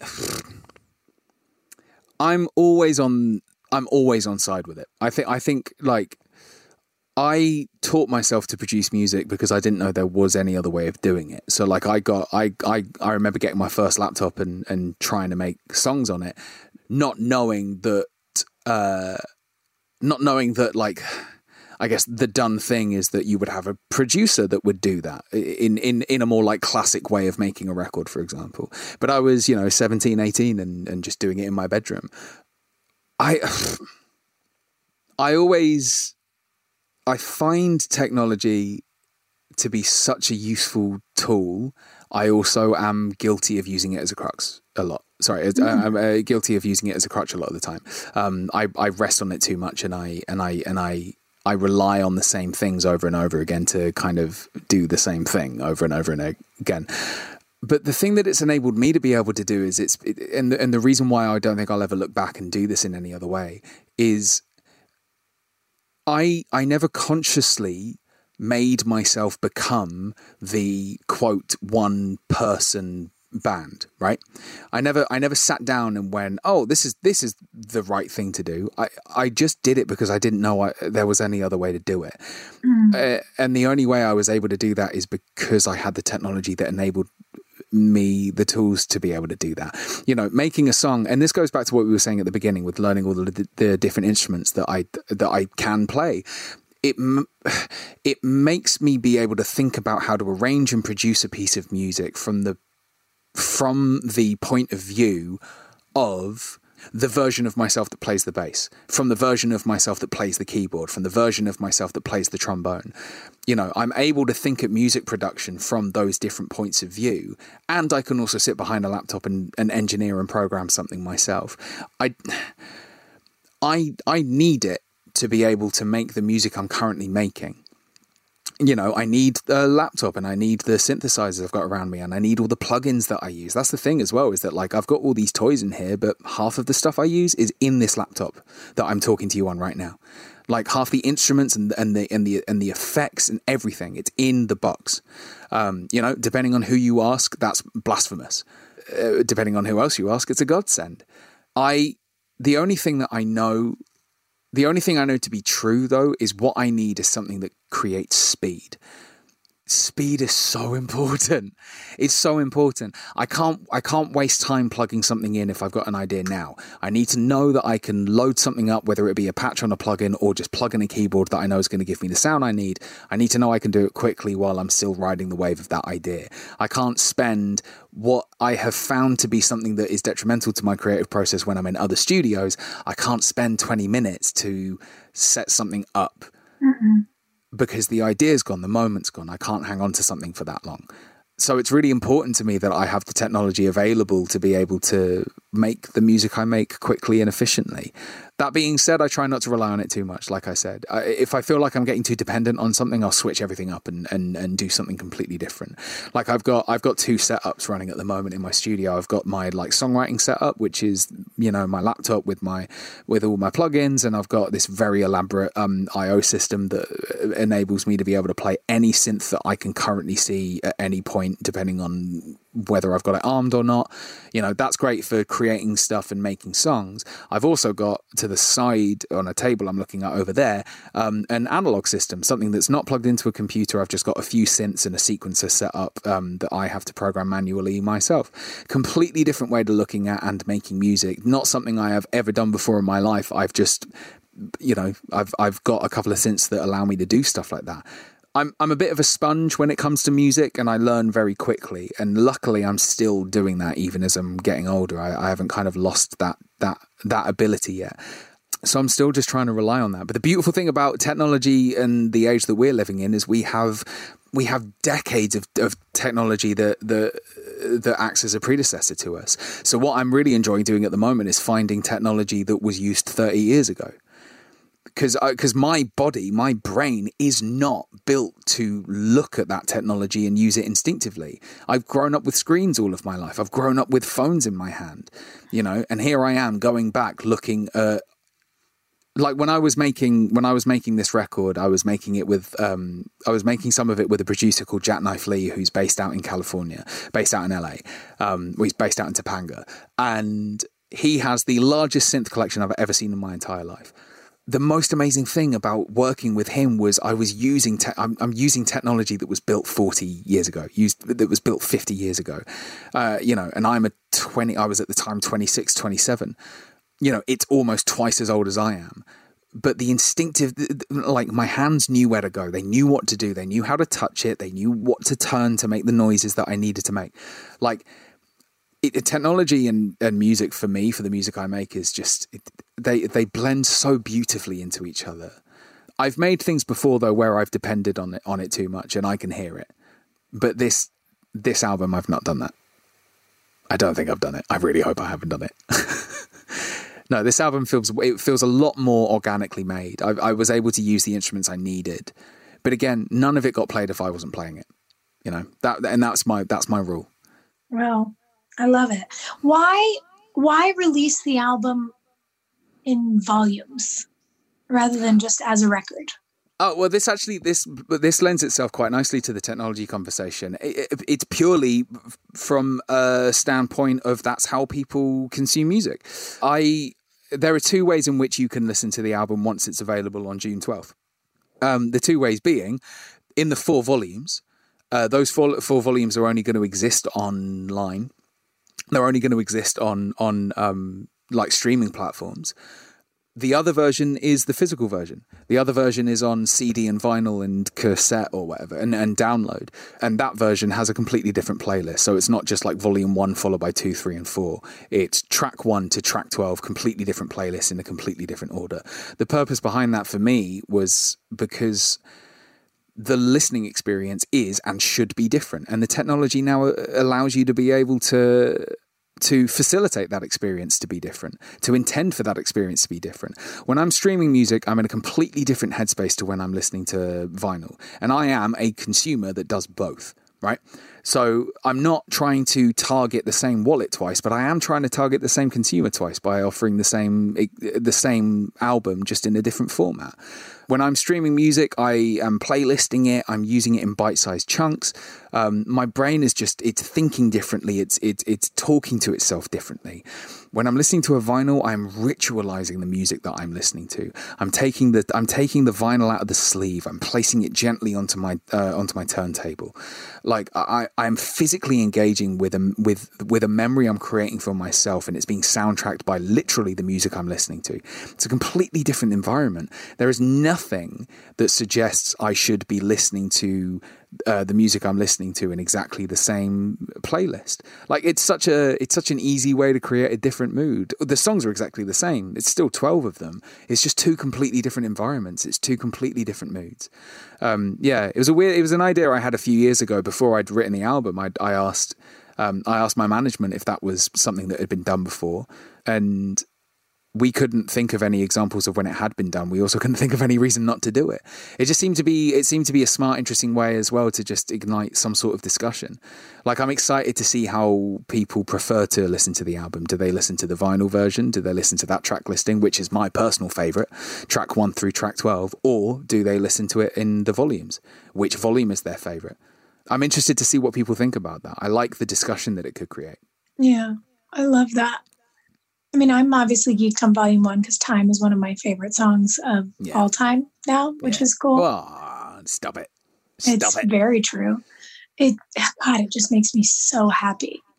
Um, but yeah, it'll it'll be very cool to find out how how people are consuming it and what those things mean to them. You yeah. know, you mentioned that you have a hundred percent approval rating from your intended audience because your intended audience is you but something that I find about art is that the more specific it is, the more relatable it feels to its audience. And see, this this has been surprising for me because I thought the opposite was true for so long. No, because you you wrote an album for you, but I feel like you wrote an album for me. Yeah. And I'm sure there are so many people who are fans of your music who are who are listening to this record thinking it's like he read my journal it's what a like, lot of people have been saying. Yeah, a lot of mm-hmm. people have been saying that they that that they've always enjoyed my music, but they've not been able to access it in such a personal way that they have than the way that they've been able to this time round. And it's really funny because that was a conscious choice of mine. The first album, I did want to, I, I wanted to leave a level of ambiguity in the lyrics. I didn't want to be too specific because I because what I thought I was actually doing was opening a door of uh, of accessibility. You know, if I keep my lyrics relatively vague more people are going to be able to apply them to their situations. no, the exact opposite was true. Instead, the minute I started being way overly specific about my personal my personal stories and and and and and also like um, Henry and I, uh, Henry, who I co-wrote the lyrics on the album with, we made the we made the choice to be as literal as we could. We did not want to use unnecessary metaphor. We had to be completely brutally honest. If we were going to put metaphor in the lyric, it really had to deserve to be there. And and and even writing with with that sort of scrutiny, I I did I you know I was never concerned that people weren't going to enjoy the music, but I was kind of concerned if people were going to be able to relate and it just seems that my concerns were completely unwarranted because like you said people have just responded to this in such in such a powerful way. In, in, in such a way as well especially with, with with what's happening right now the the the influx of messages that I've received from people who have said you know now with everything that's happening these songs are hitting me in such a way I didn't you know exactly like you said, it's like you've taken writings from my journal and written them into a song. Now, obviously, I've never meant to do that, and I take no credit for doing that because I wrote a song for me. Mm-hmm. But the fact that people have been able to live in these songs so deeply and love them in such like personal ways, it you know they're not mine anymore. The songs are mine when I listen to them, but they're not when someone else does. They're theirs. They're yours. Um, that's the I don't know. I think I think I believe in that in music. I believe in that right now. I might not in the future, but like I don't know. It seems to be it seems to be worth believing in because it seems to be the truth. Mm. Yeah, I love it. I'm going to ask you my favorite question now. Uh oh. Dun, dun, dun, dun. All right. So, since we both have shows that are works in progress, I'm curious when you think about the phrase, and, and obviously it's one that resonates deeply with you. What feels like a work in progress in your life right now?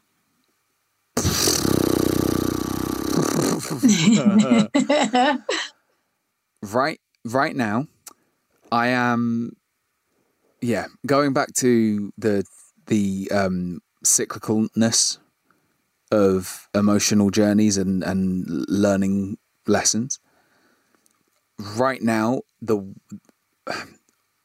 right now i'm really having to take some time to deal with my patience. Mm. uh, i don't know whether it is i don't think it's the I don't think it's the pandemic. I don't think it's the isolation or the quarantine. I think it's I think there are there are things in my head that I I'm not taking as seriously as the message that I'm promoting about my album, to put it very frankly. And you know, it's it's um it's easy to say and it's more difficult to do. Hmm. And and the, the you know the work in progress right now in my life is is still as I know it will be forever me and how I feel about myself. And it's funny, yeah. A couple of weeks ago, I was feeling really good about myself. And just the last couple of days, it's been getting really tough again. Knowing, you know, the, the work in progress is, is, is still convincing myself to commit to what I'm doing because it really is worth it, even though I can't feel the fulfillment of that worth immediately, you know? That I'm banking that worth until later. I'll feel it later. And I just have to convince myself that that's true. I have to connect to that future and work for it now. And that's, you know, that's proving to be a challenge. That's proving to be really hard. But I'm working at it. That's the point, you know. Today was really tough. Doing that radio session was really tough. Um, not because of, you know, the person who was interviewing me. The questions were amazing. I got to talk about some really wonderful stuff like I'm talking about it with you. But, you know, doing a show in front of absolutely no one and having zero understanding as to whether people are, are entertained or not, because that's part of my job as well. I'm an entertainer. I want people to have fun when they're watching me. I it was really tough and it did seem to be it wasn't the straw that broke the camel's back but my back literally hurts like my shoulder my back I'm not sleeping well kind of thing. Like I don't know I think there's I'm I'm not I'm not sharing enough. I'm keeping myself quiet. I'm doing the things that I do when I'm about to begin to spiral and I'm and I'm seeing them happen. Mm. But do you think that that's part of the growth is that when you can identify it in real time rather than fall down the rabbit hole, you can yeah. you can start to walk walk a different path. that is the hope but again Mm. it takes hard work to be able to commit to doing something like that you know you have to the I, I i i i still do sometimes but used to have a really debilitating fear of flying and uh, i i took a course that was a flying with confidence course that british airways offer and absolutely sorted me out um, it was incredible but one of the things they teach you to do is to look for those early signs of panic you know it could be triggered by just being in an airport it could be triggered by specifically going through you know uh, security or or it could come as late as sitting on the plane. For me, it's it's being in the plane and its turbulence. Those are the things that start to set off my my panic brain. And what they teach you to do is they teach you to travel with an with an elastic band around your wrist, and they teach you to to notice those signs. And what they translate it to you as is your body is going into fight or flight mode, but it can't see a threat. So you have to give it a threat and the threat is to snap the elastic band on your wrist, Mm. right? And what it does is it directs your fear to a source of pain and it allows you to just close your eyes, take 10 deep breaths. It allows your brain the, the, to slow down and, and, and, and, you know, offer yourself just a little bit of time to be able to gather yourself by directing the fear to a, to a significant place, you know, but it doesn't work if you're not willing to snap yourself. It doesn't work if you're not if you're not going to cause yourself that little amount of pain first, just to be able to direct some of that fear. And that's the thing I'm worried about with myself at the moment. Is I can see, I can notice the panic. I'm going into fight or flight mode.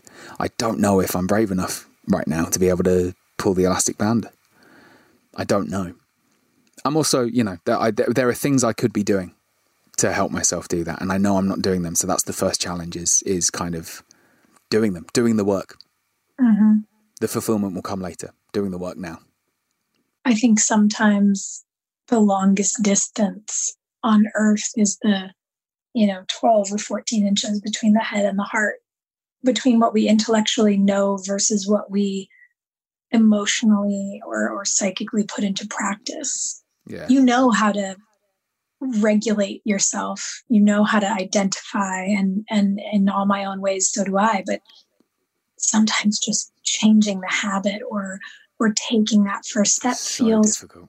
it's i mean it's it's paralyzing Yeah, yeah, yeah. but that's where i think that things like this whether we're having this conversation offline between just me and you or having it in a way that our listeners who've joined us today can learn from it identifying with your people who can say hey i see you. And and even though you might feel scared i know you're capable of this. I i know i've i see your progress. I see the Yeah. work you've done. I'm so proud of you. You know i i will always be a person who is ready to do that for you and i'm beyond grateful that you have since you walked into my life and moved into my apartment been a person who has been willing and able to do that for me Yeah. you know Yeah. i think i think sometimes sometimes it's not snapping a band it's leaning on on your community who will snap it for you Yeah, that's fair. That's incredibly fair. so I'm not, I'm not very good at doing that. So see me see me just Yeah. This is me it's like you snapping them the band. Yeah, Okay, yeah. got it. I'm better. Hey. Hey. That's really funny. Mm. well thank you and i love you No, thank you. I love you too. This has been really fun. This has been really, really enjoyable.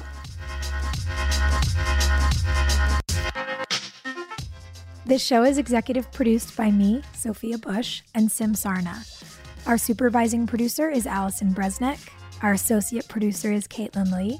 This episode was edited by Matt Sasaki. And our music was written by Jack Garratt and produced by Mark Foster. This show is brought to you by Brilliant Anatomy.